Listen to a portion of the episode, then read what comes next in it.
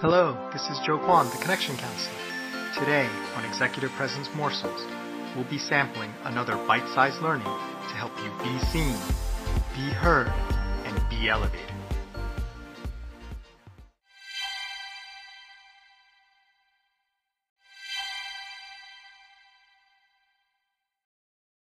Hello and welcome to Executive Presence Morsels Events Week.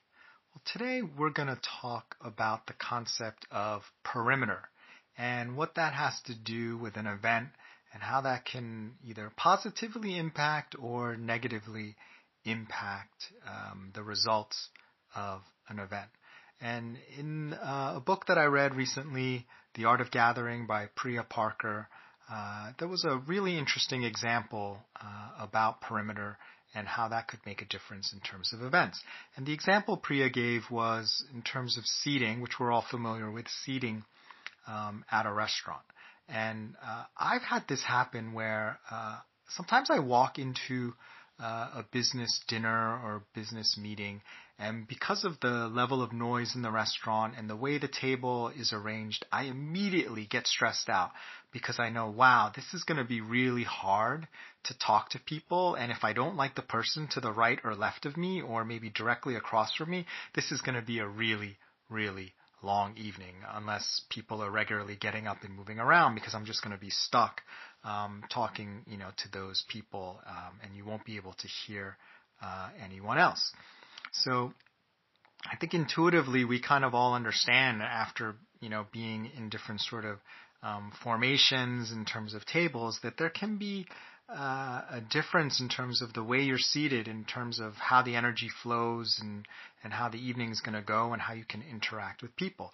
And the example in the book has to do with um, a less than ideal seating arrangement that the author experienced once, where which is pretty typical in a restaurant where um, people are facing each other. Uh, and then at the ends of the table, there's no table there. So it's just kind of like two rows facing each other and then empty spaces both at the head and foot of the table.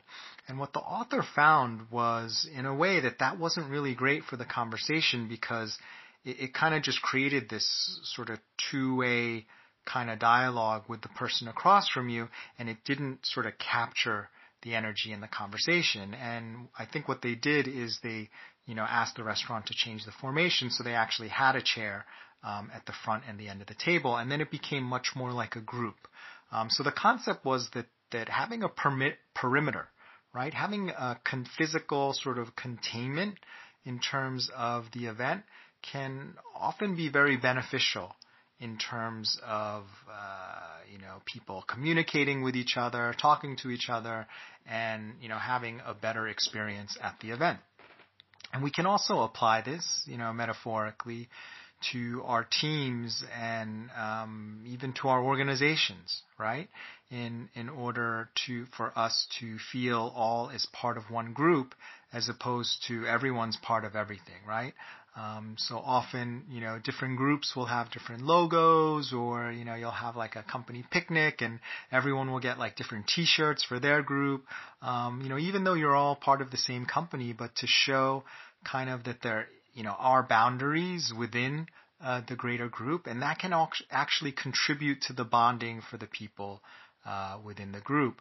And that can be a good thing in terms of cohesiveness, getting things done, and also having more fun um, in terms of like, okay, you know, you know, you're going to try to get to know these 20 people better versus all 2,000 people uh, better because that's really uh, not going to happen. And if it did, you'd be exhausted, right? You'd probably fall asleep straight away after the picnic uh, or event.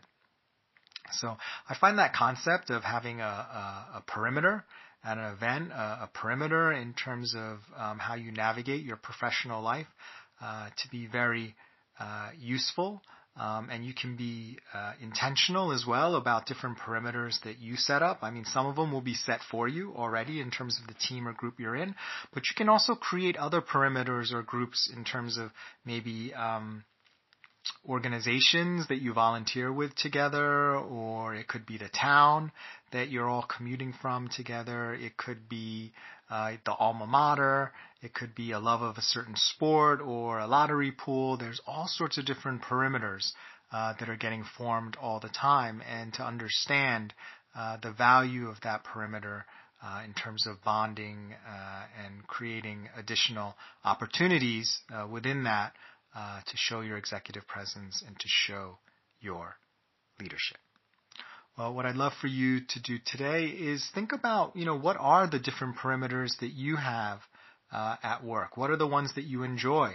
What are the ones that you want more of? And maybe what are the ones that you feel aren't really to your benefit? And maybe you'd like to break out of those uh, as long as it's possible and spend more time um, in a different type of group with a different type of perimeter um, so you can really do your best uh, to advance your career. I'm Joe Kwan, the Connection Counselor, and thanks for listening to Executive Presence Morsels.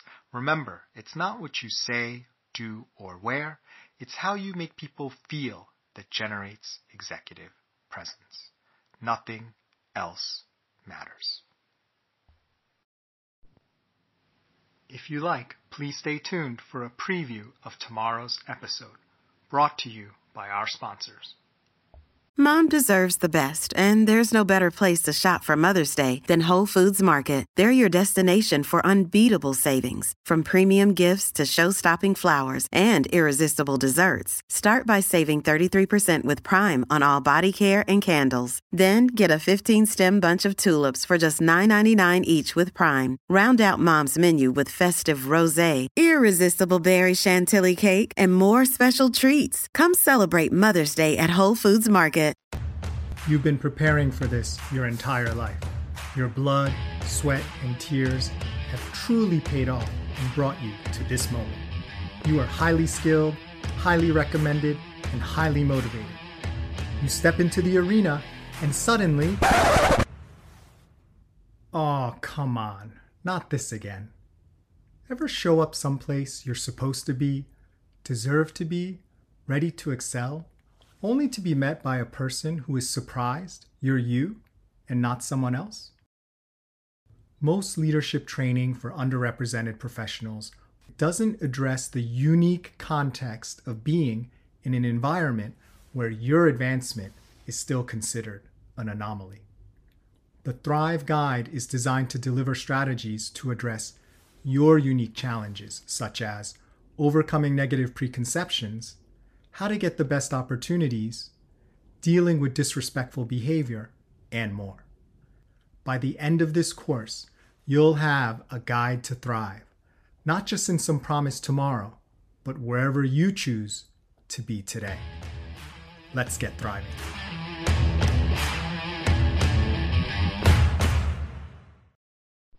Hi, this is Joe Kwan, the Connection Counselor, and welcome to Executive Presence Morsels Events Week. So today we're going to talk about the concept of area, right? Uh, we're not going to do math, but like area in, in terms of uh, like the length versus width. If you look at the floor plan um, of how much space uh, there is, and if you think about an event in terms of uh, the floor plan and the floor space, um, you know how big is the floor or the walls that contain the event and what's the ratio between, uh, and again, not doing math, but what is the ratio between uh, the people uh, and the space that you have? So you can imagine, you know, occasions you've been to in the past where it's like wall to wall, just people. It's crowded, right? Like you're in a really popular bar or restaurant and you can barely move. And that's one feeling. Or you can think of. Uh, Thanks for listening can't wait to be with you again. Join us next time for another tasty Executive Presence morsel.